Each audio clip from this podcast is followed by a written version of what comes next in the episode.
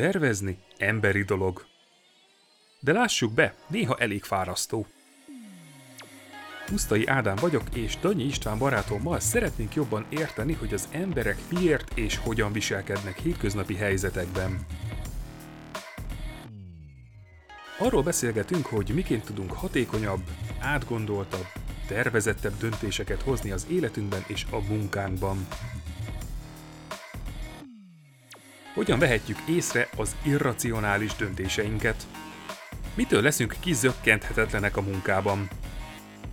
Miért bánjuk meg néha a vásárlásainkat, és ezt hogyan kerülhetjük el? Csupa olyan kérdés, amit téged is érdekel. Ez a Tervezni Emberi Dolog Podcast.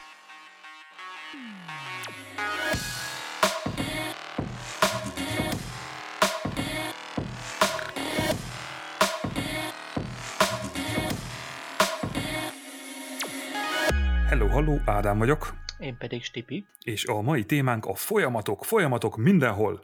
Ahogy készültünk erre az adásra, Stipi feldobta azt az ötletet témának, hogy vannak olyan dolgok, amiket szinte megszokásból csinálunk, mondhatni odafigyelés nélkül, ilyen a, a reggelizés, a főzés, a melóban a havi jelentés összeállítása, bármilyen adatból, amit éppen csinálunk, és mivel megszokásból csináljuk, gyakran el sem gondolkodunk azon, hogy lehet-e ezt jobban csinálni.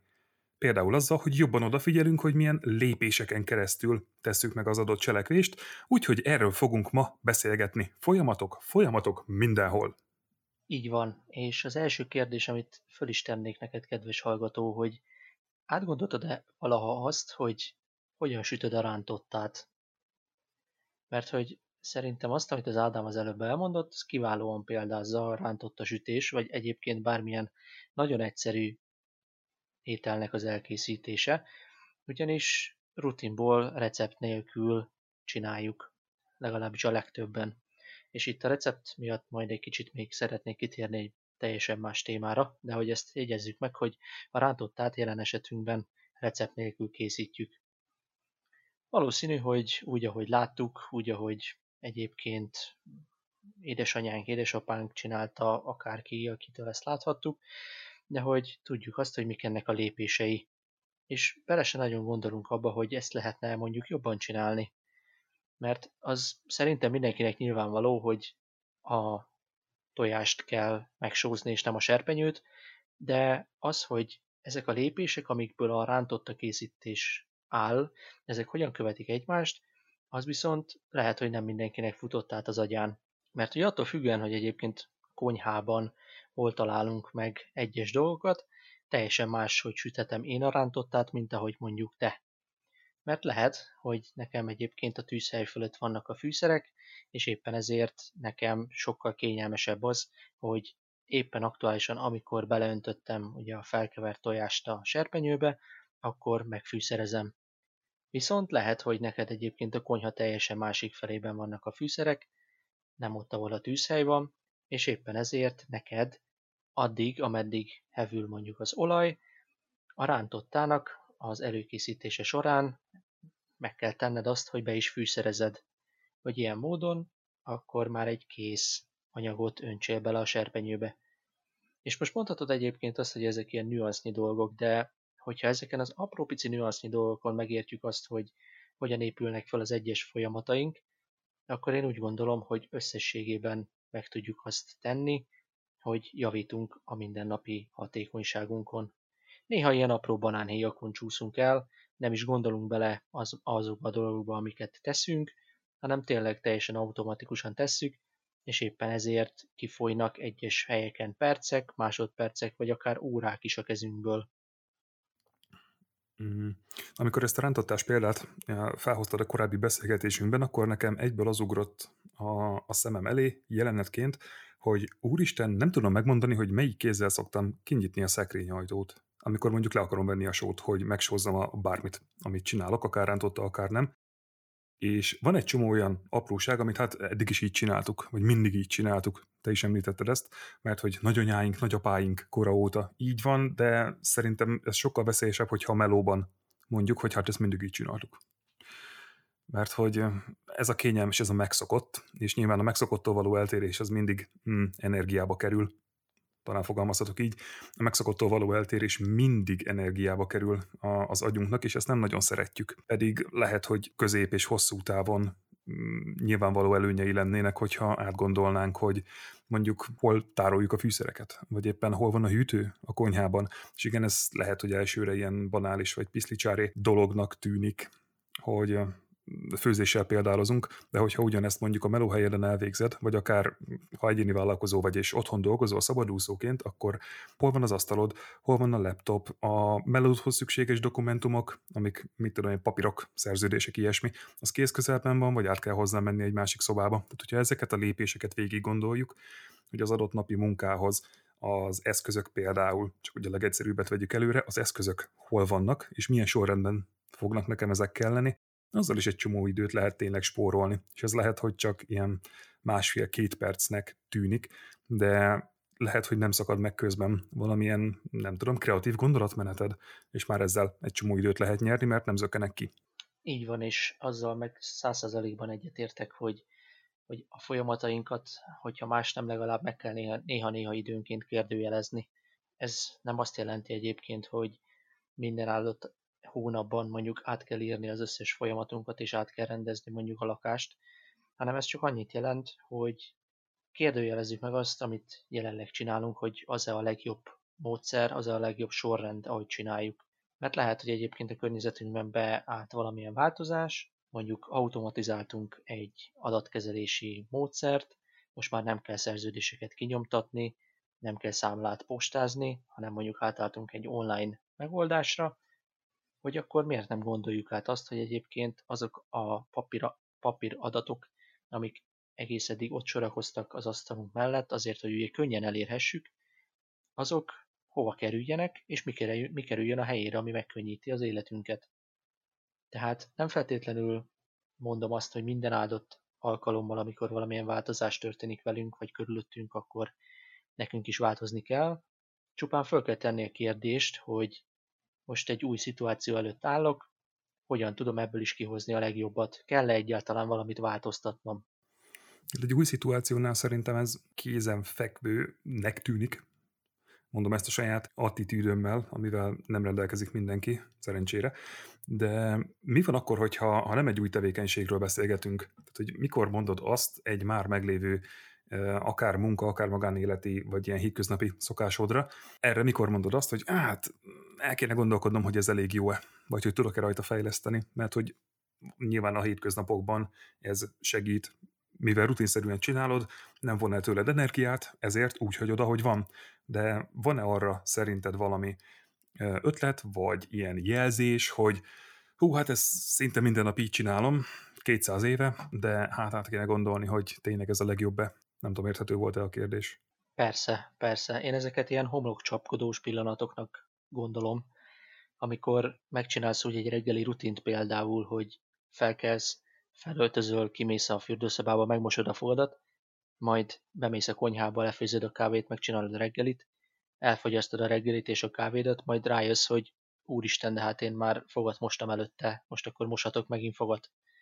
Tehát, hogy az ilyen redundáns feladatok, azok nagyon szemnyitogatóak tudnak lenni, és azért mondom, hogy homlokcsapkodós, mert amikor éppen fölhöröpintetted az utolsó csepp kávédet a poharadból, és ráeszmélsz, hogy egyébként te reggeli előtt mostál fogad, és nem utána, és hogy ez mekkora banális ökörség volt a részedről, mert hogy nyilván, hogyha elmész utána dolgozni, akkor szeretnéd azt, hogy a lehető legjobban nézzél ki, és abban nem tartozik bele az, hogy a reggeli mondjuk még ott van a fogad között.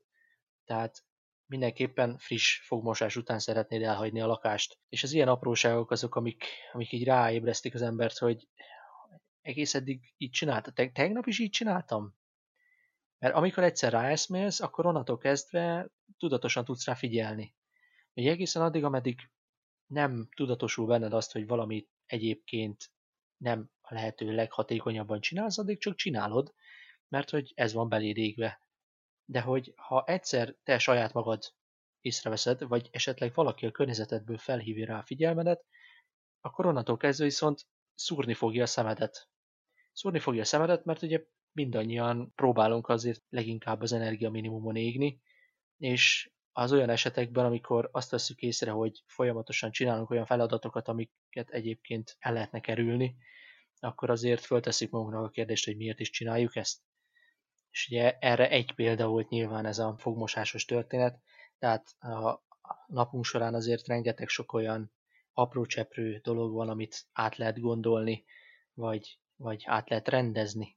Én hoznék egy számomra aktuálisabb példát is. Néhány napja volt szerencsém beszélgetni Mikos Ákossal, aki a Magyar Podcasterek csoport adminja, illetve e, igen régóta mozog a rádió és podcast szakmában, és tök véletlenül ejtette el azt a mondatot, hogy amikor ő egyébként podcastet szokott vágni, akkor ilyen másfél-kétszeres sebességgel hallgatja végig, és én így ültem, mondom, ez nekem miért nem jutott eszembe korábban. És ilyen töklesújtó volt számomra az, hogy ez egy ilyen tök banális dolog. Ha felveszünk egy ilyen podcastet, mint a mostanit is, akkor én így szépen leülök, és hogyha tudom, hogy ez mondjuk ilyen 50 perc hosszúságú a nyersanyag, akkor azért ennek úgy nagyjából a, a kétszerese az, amit a vágással eltöltök, hogy ez ilyen apróságokat így kiszedem belőle, az ilyen extra mondatokat, meg, meg kérdéseket, amiket egyébként így, így metában a podcasten felül felteszünk egymásnak, hogy, hogy innen hogy menjünk tovább ilyesmi. Ezeket nyilván kivágom, de hogy erre kell idő. És amíg Ákos meg nem említette, hogy egyébként ő ezt így x-szeres sebességen gyorsítva szokta csinálni, addig nekem eszembe se jutott, hogy ez egyébként nekem sokkal időhatékonyabb lenne, úgyhogy ezt az adást már remélhetőleg úgy fogom vágni, hogy nem egyszeres normál sebességen hallgatom, hanem egy picit magasabb hangon, kicsit gyorsabban fogjuk ezt megoldani, és számomra ez például egy tök jó ilyen, van az én rutinomtól eltérő megoldás is pillanat volt. Igen, ugye ez abba simul bele ez a gondolat, amit, amit másodjára említettem, hogy ha nem magunktól jövünk rá, akkor mások hívják fel rá figyelmünket. Ez, ez tipikusan ennek a példája, és ez, ez egy nagyon jó példa erre, mert lehet, hogy te a következő nyolc adást még ugyanúgy megvágtad volna normál sebességen, de így, hogy valaki, aki ugyanebben a témakörben mozog, és nagyobb a tapasztalata ezzel kapcsolatban, csak egy ilyen fél mondattal ezt így elhintette, már is ez is egy homloksapkodós pillanat volt, hogy passzus, de hát hogyha ezt egy, egyébként lehet, lehet így is csinálni, akkor én eddig miért nem így csináltam, ugye? Tehát azért mondom, hogy, hogy szerintem ez, ez nem csak belülről fakadhat, hanem ahogy ugye most a te esetedben is kívülről is jöhet ez a változtatási inger, és ez így van jól. Az a lényeg, hogy ezeket, hogyha tapasztaljuk, akkor jól meg kell csócsálni, meg kell rágni, át kell gondolni, hogy tényleg be tudjuk-e építeni ezt mondjuk a mindennapi folyamatainkba, vagy egyáltalán nekünk erre nincs is nagyon szükségünk, és nálunk ez nem alkalmazható. De addig a pontig mindenképpen el kell jutnunk, hogy föltegyük magunknak a kérdést, hogy lehet ezt egyébként nálam jobban csinálni, vagy lehet ezt javítani bárhogy.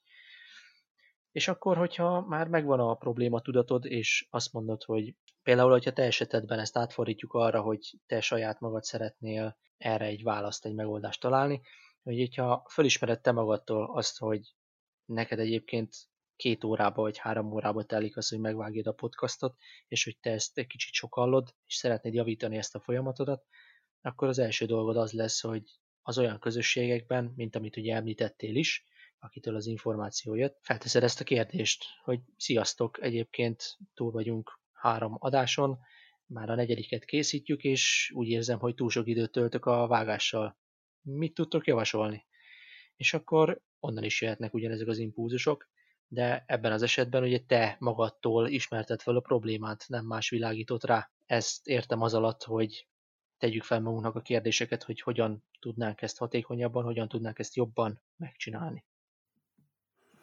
Mondjuk ennek az éremnek a másik oldalát is érdemes szerintem kicsit átbeszélni, mert hogyha én aktívan keresem a megoldást, akkor ez nyilván egy tök jó jutalom, mondom ezt idézőjelben, az egy tök jó jutalom, hogyha kapok erre valami ötletet vagy tippet, hogy hogyan tudom én ezt a problémámat megoldani, nevesül, hogy az adott folyamatot gyorsítsam, vagy hatékonyabbá tegyem, mint ahogy Ákos is, ha bár nem kerestem aktíva megoldást, de azért az mégiscsak egy ilyen tök jó felismerés volt, hogy lehet ezt hatékonyabban csinálni.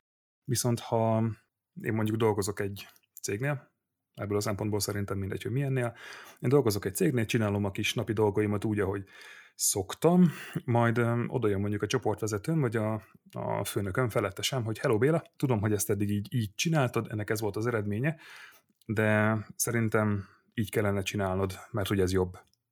Ennek én úgy gondolom, hogy kettő következménye vagy hozadéka lehet. Az egyik, ami szerintem mindenkiben megjelenik ilyenkor, függetlenül attól, hogy milyen formában, köntösben kapja ezt a visszajelzést, az az a kognitív diszonancia, hogy én eddig csináltam valahogy, és nyilván azért csináltam úgy, mert szerintem az volt a lehető legjobb, ahogy tudtam csinálni, majd jön valaki, egy külső információ, és azt mondja, hogy ami, amit ő mond, az a jó, nem az, amit én csinálok. És a külső vélemény ütközik az én viselkedésemmel. Na és melyiket a könnyebb megváltoztatni? Nyilván a külső információt, mert azt mondom, hogy ó, oh, hát te, te nem látod, hogy itt mi mindenre kell figyelni, az úgy nem lesz jó. És akkor egyből jön egy ilyen, egy ilyen védekező összezárás, és hogyha egyébként finomítasz azon, hogy hogyan adod a visszajelzést, akkor ezt az összezárást nyilván lehet csökkenteni, de szerintem ezzel a fajta ellenállással, vagy ezzel a kognitív diszonanciával mindenképp számolnunk kell, hogyha ebből a szempontból idézőjelben mondom, ilyen kéretlen javítási tippeket adunk. Igen, ez való igaz, és ugye azt is tudnunk kell, hogy ki az, akinek adjuk. Mert én ezt tapasztalatból látom, hogy hogyha van olyan kolléga, aki egyébként rögzült szemlélettel van megáldva, fogalmazzunk így, akkor sokkal nehezebben fogja fogadni a változtatási igényt is. De ugye, hogyha valakiben már megvan a fejlődő szemlélet, ugye a fejlődő szemlélet alatt én azt értem, hogy, hogy az ilyen jellegű változtatási javaslatokat például úgy véli, mint, mint kihívások, vagy egy, egy jobb felé való tartás, és úgy veszi, hogy, hogy ez, egy, ez egy akadály, amit át kell ugrani, vagy legalábbis meg kell vizsgálni, hogy hogyan lehet ezt átugrani, akkor ott kisebb lesz az ellenállás is. De való igaz, amit mondasz, hogy hogyha kéretlenül kapunk esetleg egy olyan változtatási kérelmet, ami véleményünk szerint nem biztos, hogy helyén való, akkor az első dolog az biztos, hogy az ellenállás lesz, és az elkerülés. Aztán utána majd, hogyha kicsit lejjebb ottunk a, a büszkeségünkből és az egónkból, és utána átgondoljuk, hogy egyébként amit a Józsi mondott, az tényleg nem hülyeség, és kipróbáljuk, és tényleg működik, akkor meg ott leszünk, hogy hm, hát akkor lehet, hogy mégsem annyira hülye ez a Józsi, legközelebb majd két nappal korábban átgondolom azt, amit javasolt, és akkor lehet, hogy egyébként előbb érjük el azt a könnyebb és hatékonyabb munka folyamatot, mint amit, amit most jelenleg tartunk. Az én tapasztalatom egyébként az, hogy ezt a, ezt a fajta ellenállást, vagy ezt a kognitív diszonanciát egész jól lehet megelőzni, hogyha nem úgy megyünk oda ilyen full frontális támadásban, hogy Béla, tudom, hogy te eddig ezt csináltad, de hogy mostantól így csináljuk, ami tök más, mint amit te megszoktál, hanem azt mondjuk, hogy figyelj, te ezt eddig így csináltad, itt és itt egy nagyon picit máshogy kellene, vagy máshogy visszük fel az adatot, vagy más sorrendben csináljuk ezt a folyamatrészt, és valójában azt kommunikáljuk vele, hogy minden ugyanúgy lesz, ahogy eddig, csak egy nagyon picit változtatunk. És ez a, ez a retorika, vagy ez a keret, amivel mi közöljük ezt az információt, hogy már, már pedig itt változás lesz, ez ebből a szempontból egy picit tompítja az élét, és egy picit befogadóbb lesz az, akinek mondjuk, úgyhogy ez a típusú hasonlóság elve szerintem egész jó fegyver tud lenni a kezünkben ilyenkor. Hát igen, és a non plus ultrája pedig ennek az egésznek, hogyha magába a változási folyamatba belevonjuk az embert, a döntési folyamatba, hogy azt látjuk, hogy van egy folyamatunk, ami nem feltétlenül jól működik, és megkérdezzük azt, aki abban a folyamatban dolgozik, hogy ő mit lát javítási lehetőségként, és valóban meg is fontoljuk azt, amit ő mond. Tehát, hogyha még egy körrel előrébb megyünk, és azt mondjuk, hogy Józsi és Béla leülnek egy asztalhoz, és földobják a magas labdát, hogy itt van ez a, nem is tudom, most legyen mondjuk egy értékesítési folyamat. Van egy értékesítési folyamatunk, ami nem jól működik, vagyis hát úgy látjuk, hogy lehetne még rajta mit csiszolni. Kedves Béla, akkor mondd el a te saját tapasztalataidat, hogy neked egyébként mi látszik abból, hogy, hogy ez nem jól működő folyamat. Mi az, amit úgy érzel, hogy lehetne rajta javítani? Mi az, amit egyébként úgy gondolod, hogy úgy kéne hagyni, ahogy van, és mi az, amit egyáltalán el, teljesen el is kéne felejteni. És nyilván, hogyha egy ilyen közös munka, vé, munka végén jutunk el odáig, hogy van egy egyezményesen megállapított új folyamatunk, akkor meg aztán tényleg viszonylag kevés lesz az ellenállás, mert hogy tudjuk azt, hogy azok, akik egyébként operatívan dolgoznak ezzel a folyamattal, ők bele lettek vonva a döntés döntéshozási folyamatba, a kialakításnak a folyamatába, az átalakításnak a folyamatába, és így egy kicsit az övék is. És ugye nincsen rájuk tolva, úgy, ahogy ugye az legelső példában mondtuk, hogy vagy ahogy mondtad, hogy oda megy hozzá a felettese, és akkor azt mondja, hogy tessék itt az új folyamat, akkor holnaptól ettől, holnaptól kezdve ezzel kellene dolgozni.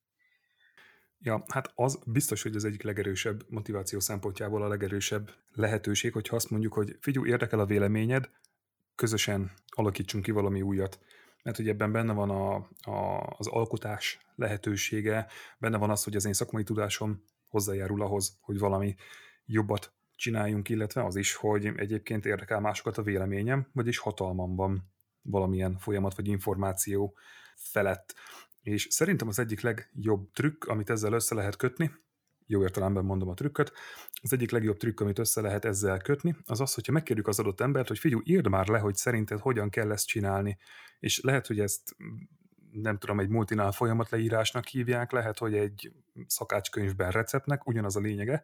Készítünk egy ilyen mondjuk tutoriált, hogy ilyen lépéseken kell végigmenni, hogy ettől az állapottól eddig az állapotig eljuss.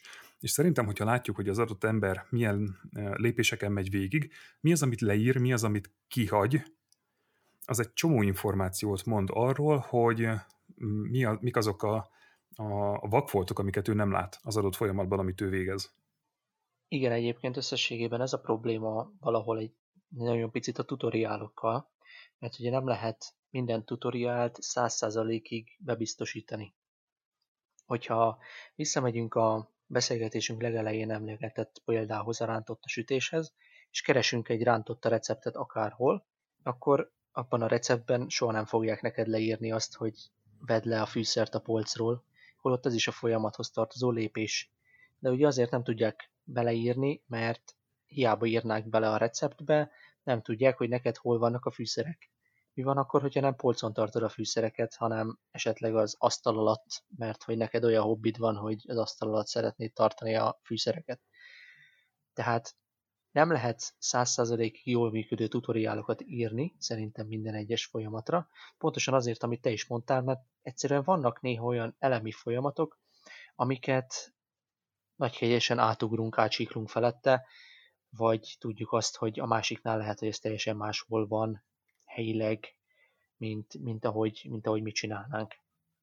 És egyébként most értünk el ahhoz a ponthoz, amikor azt fogom neked mondani, hogy hiába van a kezedben egy recept, még azt is érdemes átgondolni, hogy az úgy van-e megfogalmazva, és az úgy van-e összetéve, mint ahogy azt neked meg kell csinálni mert nyilvánvaló, hogy azért viszonylag sokan szoktunk kísérletezni különböző ételek elkészítésével, de az egy másik kérdés, hogy fehér bor helyett vörös bort teszel mondjuk egy pörköltbe. Jó, most nagyon sokan szerintem utálni fognak ezért a mondatért, de nyilván, nyilván, hogyha a szükség nagy úr, akkor, akkor lehet ezeket csereberélni egymással. Tehát, hogy azért, mert valami le van írva a tutoriálban, az nem azt jelenti, hogy úgy is kell megcsinálni. És ugye most megint egy picit visszautalnék, hogy hiába van a kezedben a teljes megoldási sor, attól függetlenül neked azon még el kell gondolkozni, hogy az vajon a számodra helyes megoldási sor-e, minden a rendelkezésedre áll-e, azok a feladatlépések, amik ott vannak leírva a tutoriálban, az számodra ugyanúgy logikusan épül-e fel, esetleg fel kell -e őket cserélni, vagy érdemes egy nagyon picit módosítani rajta, csak egy nagyon picit, hogy a lehető legjobb eredményt érd el azzal kapcsolatban, hogy milyen gyorsan csinálod meg azt a feladatot vagy folyamatot. Oké, okay, eddig többnyire azért arról beszélgettünk, hogy vannak ilyen visszatérő cselekvések, rutinok, talán így is lehet erre hivatkozni, és az ilyen ismétlődő cselekvéseknél szinte biztos, hogy a, a lépések jelentős részét gondolkodás nélkül végezzük el, mert hogy már annyira benne, van a, benne van a kezünkben, vagy a, a fejünkben, hogy akkor ezután ezt csinálom, ezután amaszt, és így tovább, és nyilván akkor tudunk valamilyen folyamaton egy kicsit változtatni, vagy elgondolkodni rajta, hogyha nem ilyen automatikus, rutinszerű módon megyünk rajta végig, és az agyunknak egyébként van másik üzemmódja is. Tehát nem csak ez az automatikus, tudattalan, mindennapi tevékenységekre jó gondolkodás, ez a gyors gondolkodási rendszerünk van, hanem van egy úgynevezett lassú gondolkodási rendszerünk is. Ezt Daniel Kahneman és még néhány kutatótársa fedezte fel, pontosabban írta le ezt a, ezt a jelenséget. Elképesztően sok kutatást végeztek a témában, többek között ezért kapott is egy Nobel-díjat, és hogyha egyébként megértjük, hogy van különbség lassú és gyors, gyors és lassú gondolkodás között, akkor rá tudunk jönni, hogy mik azok a helyzetek, amikor egy ilyen gyors, automatikus, intuitív gondolkodási sémánk van, és hogyha azon egyébként fejleszteni akarunk, akkor egyszerűen tudatosan le kell lassulnunk. Hú, ez nagyon, ez nagyon tetszik, hogy használtad a tudatos szót. Ez nekem nagy vesző paripám, hogy a lehető legtöbb mindent csináljuk tudatosan, és a, csak azokat hagyjuk gyors gondolkodásban és rutinszerűen, amik, amik tényleg, oda, tényleg odavalók, és ezzel a gyors és lassú gondolkodással egyébként nagyon jól párhuzamba hozható az, amit, amiről egész eddig beszéltünk, hiszen érezhető a, a váltás a között, hogy mikor gondolkozunk gyorsan és mikor gondolkozunk lassan, abban az esetben, hogyha folyamatokról beszélünk. Hogyha van egy nagyon jól berögzült reggeli rutinunk, akkor azt valószínű, hogy gyors gondolkodással igazából mindenféle probléma nélkül átnyomjuk a reggelünkön, de abban a pillanatban, hogy reggel fölkelünk és nem találjuk meg a papucsunkat, az már egy lassú gondolkodás lesz, mert megállunk és kiszakadunk abból a normál körforgásból, amiben benne vagyunk, és rákényszerít minket arra, hogy egyáltalán föltegyük magunknak a kérdést, hogy oké, okay, tegnap este hova tettem le a papucsomat. És szerintem ez a kétféle gondolkodás, ez valahol itt, itt válthatja egymást, és ezért nagyon fontos ezt így külön szerintem kiemelni, mert akkor vagyunk lassú gondolkodásban, hogyha, ahogy te is mondtad, megállunk egy picit, és értékeljük egyáltalán azt, hogy mit csinálunk és miért csináljuk. Míg hogyha gyors gondolkodásban vagyunk, akkor pedig úgy, ahogy eddig tudtuk, úgy, ahogy eddig tanultuk, daráljuk a feladatokat. És mind a kettőnek megvan az előnye, és mind a kettőnek megvan természetesen a hátránya is. Tudnunk kell, hogy éppen aktuálisan mikor és melyiket használjuk, és hogy amikor használjuk, akkor miért pont azt használjuk. Hmm, ehhez kapcsolódóan egyébként két dolog is eszembe jutott. Az egyik az, hogy mivel a, ugye most arról beszélgetünk, hogy van egy csomó minden, amit, amit a gyors rendszer irányít, egy csomó olyan folyamat, amit a gyors rendszerünk irányít, és tök jó lenne, hogyha a lassú beleszólhatna ebbe, vagy a lassú átvenné idézőjelben az irányítást ilyenkor de azt azért tudni kell, hogy a lassú gondolkodás, ez a, ez a tudatos odafigyelés valamire, az elképesztően erőforrás igényes. Pláne azért, mert többnyire ilyen komplex feladatokhoz, mondjuk egy matek számításhoz kell a, a lassú gondolkodást használni. Az, hogy tetszik-e egy ruha, az, a, ahhoz nem, az nem erőforrás igényes. Tetszik? Nem, tetszik. Tetszik, tetszik, nem tetszik. Ez gyors gondolkodás. És hogyha szeretnénk eh, jobban átgondolni bizonyos folyamatainkat, amiket egyébként automatikusan csinálunk napról napra, hétről hétre, hónapról hónapra, akkor ez sokkal több energiánkba fog kerülni, hiszen tudatosan odafigyelve a részleteket is megvizsgálva, lehetőségeket elemezve kell hozzáállnunk a folyamathoz, és mivel erőforrásigényes, én azt javasolnám, hogyha bárki erre vetemedik, idézőjelben, hogy át szeretne gondolni néhány szokását, akkor ezt mindenképpen reggel vagy délelőtt tegye, mert hogy elfogy délutára az energiánk, pláne hogyha azt is hozzáteszem, hogy véges számú döntést tudunk meghozni egy nap, mert a döntés is energiába kerül, és egyszerűen elfáradunk. És akkor a nap végére azt mondjuk, hogy annyira leszarom. Ezt így hagyom. És nyilván, tehát, hogy nem azért indulunk el reggel ezen a metaforikus úton, hogy ugyanúgy hagyjunk mindent a gondolkodás végére, hanem valami megváltozzon. Úgyhogy én inkább azt javaslom mindenkinek, aki elgondolkodik azon, hogy hát akkor ezt megvizsgálom, hogy inkább reggel délelőtt tegye, vagy amikor éppen ő indítja a, a saját napját, vagy amikor ilyen energikusabbnak érzi magát. A második dolog, ami eszembe jutott, az pedig neked valamelyik beszédedben hallottam, azt hiszem Toastmasters-en, de lehet, hogy ez neked hamarabb beugrik, amikor a igen, szerintem a tizedik beszéded volt az, amikor azt mondtad, hogy próbáljuk ki azt, hogy ha eddig jobb kézzel mostunk fogat, akkor mostunk bal kézzel. Igen, igen, ez, ez a tizedik beszédem volt a Toastmasters-ben, pontosan. Mert hogy ez egy tök jó módszer, ez a mintatörés arra, hogy az egyébként automatikus feladatokat lelassítsuk. Mert hogyha én például megfigyelném azt, hogy amikor csinálom a rántottát, akkor melyik kézzel nyitom ki a hűtőt, melyik kézzel nyitom ki a szekrényt, hogy mondjuk a sót kivegyem, vagy valami fűszert kivegyek, akkor legközelebb, hogyha egy picit figyelek arra, hogy hú, ha a hűtőt egyébként, most így elgondolkodtam, a hűtőt egyébként bal kézzel szoktam kinyitni, mert hogy nekem az a természetes arra fele nyílik. Hogyha kávét főzök, akkor meg általában jobb kézzel csavarom be az örölt kávétartó részét, amin átfolyik a víz. És lehet, hogy akkor holnap kipróbálom azt, hogy ezt mondjuk bal kézzel próbálom beletenni. És ez lelassítja annyira a gondolkodásomat, hogy rájövök, hogy hát ez valószínűleg bal kézzel egyébként nem megy, és sokkal több időmbe kerül, de hogy lehet, hogy akkor átgondolom, hogy akkor a többi része hogyan lehetne egy picit eh, hatékonyabb, gyorsabb. I- igen, egyébként szerintem is ez egy jól megfogalmazott módszer a részedről. Nem tudtam, hogy ezt egyébként mintatörésnek hívják, vagy van egy ilyen módszer esetleg erre. Én se, de mintatörés, mostantól a neved mintatörés. de, de mindenféleképpen javaslom, ha más nem kipróbálásra, tényleg azt, hogy ez a, ez a kézváltás, ez mindenféleképpen egy nagyon jól működő dolog. Én, én valóban megpróbáltam azt, hogy másik kézzel mostam fogat. Minden volt, csak nem hatékony, de összességében meg annyira belém égett az, hogy milyen mozdulatokat végzek a jobbkezes fogmosás közben, és milyen mozdulatokat végzek egy balkezes fogmosás közben. Mert ugye jobb kézzel, mivel rutinszerű, nem figyeltem oda annyira arra, hogy milyen mozdulatokat végzek. Tehát, hogy például minden egyes fogamat körbe, minden, minden oldalról megmostam-e. Még ugye, amíg balkézzel tudatosan odafigyeltem arra, hogy hogyan mosom meg a fogamat, ugye ahogy még talán általános iskolában tanítják, hogy akkor pontosan mik is a mozdulatok, balkézzel erre oda tudtam figyelni, mert ugye esetlenebb a balkezem, és éppen ezért próbáltam azzal kompenzálni, hogy a fókuszáltan arra figyelek, hogy mit csinálok. És lehet, hogy egyébként hosszabb idő alatt értem el ugyanazt a teljesítményt, viszont odafigyeltem arra, hogy mit csinálok közben. És ez hosszú távon pedig segített nekem abban, hogy most már oda tudok figyelni arra is, hogy jobb kézzel hogyan mosok fogat, mert felfigyeltem arra, hogy jobb kézzel egyébként elég trehányul végzem ugyanezt a tevékenységet, tehát hogy oké, okay, hogy megmosom a fogamat, de nem mindegyiket egyesével, körbedörzsölve minden oldalról, hanem csak úgy immelámmal végigmegyek a teljes fogsoron, úgy meg persze kevésbé hatékony. Tehát hiába végzek vele gyorsabban, nem annyira hatékony.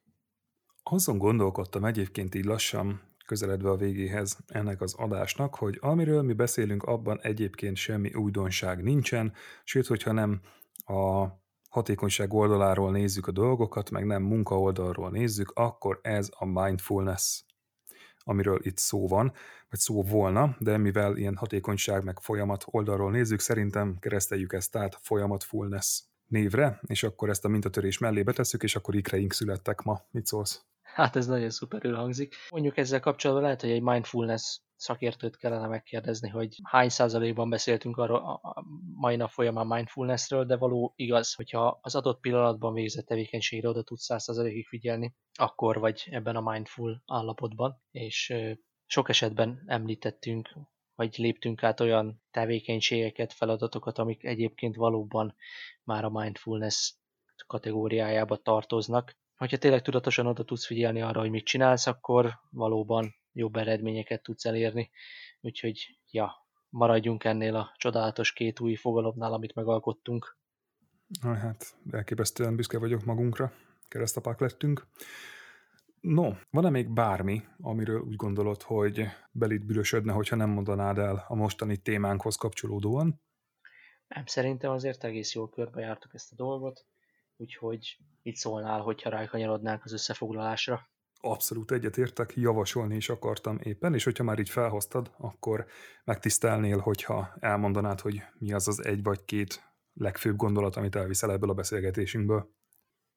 Amit, ami mindenféleképpen hazaviszek ebből a podcast felvételből az az, hogy folyamatok vannak mindenhol körülöttünk, és hogyha ezt, ezt megértjük és tudatosítjuk magunkba, akkor lehetőségünk nyílik arra, hogy tudjuk fejleszteni azt, hogy hogyan tekintünk egyáltalán ezekre a folyamatokra. Hogyha tudjuk javítani a folyamatainkat, akkor tudjuk javítani saját magunkat, akkor hatékonyabbak legyünk, leszünk, és sokkal könnyebb lesz az életünk, én úgy gondolom. Ugye a másik téma, amiről viszont beszéltünk, az az, hogy van ez a gyors és lassú gondolkodás, ezt is mindenféleképpen érdemes, ha más nem, akkor egy nagyon picit utána olvasni, hogy hogyan működik, mi ez egyáltalán, és hogy hogyan tudjuk ezt beépíteni a mindennapjainkba. Hogyan tudunk erre is tudatosan odafigyelni, ami meg pont ugye a harmadik témakör volt, hogy ez igazából nagy részben a mindfulnessnek a témaköre, és való igaz, hogy ha oda tudunk figyelni minden egyes apró pici tevékenységünkre, akkor sokkal könnyebben tudunk ellavírozni a mindennapi tevékenységeink között. Nem tudom, hogy esetleg kihagytam-e valamit az összefoglalásból, vagy szeretnéd-e valamivel kiegészíteni? Mm, nekem kettő gondolat kavarog a fejemben. Az egyik az, hogy ha bár szinte egész adás alatt azt mondtuk, hogy hatékonyság növelő, meg ilyen idő hatékonyabbá tevő dolog ez a folyamatfulness, az, hogy egyébként időt spórolunk idézőjelben, időt spórolunk azzal, hogyha átgondoljuk a folyamatainkat, az az, az eredménye, tulajdonképpen kézzelfogható eredménye annak, amit csinálunk, de hogy nem ez az értéke, és nem lehet, hogy az, aki ezt az adást hallgatja, ő nem feltétlenül hatékonyabb akar lenni, vagy rövidebb idő alatt elvégezni valamit, hanem ő, hanem ő azt akarja, hogy több időt töltessen a családjával, vagy több projektet tudjon vállalni egyszerre. És ez az az érték, amit egyébként létre tud azzal hozni, hogyha jobban odafigyel a saját folyamataira. Úgyhogy lehet, hogy amikor mi hatékonyságról beszélgetünk ebben az adásban, akkor azt így érdemes hallgatni, vagy így érdemes átfordítani magunknak, hogy lehet, hogy nekem az a hatékony, hogyha mondjuk másfél óra helyett 60 perc alatt meg tudok vágni egy podcastet, de hogy ez az eredménye számomra az érték, hogy így mondjuk több időt tudok a, a, a családommal törteni, vagy nem kell éjszakában nyúlóan dolgoznom, ki tudom pihenni magam. És szerintem mindenkinek folyamatokból áll az élete, és hogyha ezt elfogadja, akkor biztos, hogy talál olyan aspektust, vagy talál olyan célt, ami számára érték lesz, hogyha ezt a, ezt a nézetet, vagy ezt a nézőpontot követi, amiről most beszélgettünk. Hát ez egy kiváló zárszó, én úgy gondolom, nem mai adásunkra. Király, hát akkor legyen így, a szokásos három dolgot még mindenképpen el szeretném mondani. Szerintem ez elképesztően jó volt. Egyébként ez zárójelben még hozzáteszem, lehet, hogy még egy blogbejegyzést is írok belőle külön, de amíg ez elkészül, addig bőszen lehet hallgatni ezt az adást, illetve a korábbiakat, illetve a későbbieket. Azt nagyon megköszönjük, drága hallgatónk, hogyha egyébként meg fogod osztani ezt az adást, hogy másokhoz is eljussunk, hiszen lehet, hogy van olyan ismerősöd, aki egyébként érdeklődik az ilyen témák iránt, és nyitott az ilyen típusú gondolkodásra. Emellett, amit javaslok, hogy mindenképpen lépjél be Stipinek a csoportjába, ez Timefulness valami néven van. Stipi, kérlek segíts ki, mert nemrég átnevezted a csoportodat. Hát igazából Timefulnessnek maradt, csak kiegészítettem azzal, hogy időgazdálkodás és hatékonyság. Úgy éreztem, hogy maga a Timefulness az nem eléggé beszédes, és hogyha az embernek csak úgy földobja a Facebook, akkor nem feltétlenül fogja tudni, hogy mi zajlik odabent, úgyhogy úgy döntöttem, hogy hozzácsapom még azt is, hogy pontosan mivel foglalkozunk odabent, hogy így egy kicsit izgalmasabbnak tűnjön, és hogy még többen jelentkezzenek a csoportba. Nice, nagyon jó. Hogyha esetleg a csoport mellett bármi kérdésed lenne, vagy csak szeretnél véleményt mondani az adásról, akkor nyugodtan írjál nekünk e-mailt a hellokukackollektiva.eu címre, ezt mind a ketten tudjuk olvasni. Egyébként meg, hogyha valamelyikünk nem olvassa, úgyis szól a másiknak, úgyhogy mindenről szeretünk tudni. Előre is köszi, hogyha írtok vagy visszajeleztek. A mai adás pedig ennyi volt, én Ádám voltam, és elköszönésre még Stipit meginvitálnám. Sziasztok! É, sziasztok, én pedig Stipi voltam.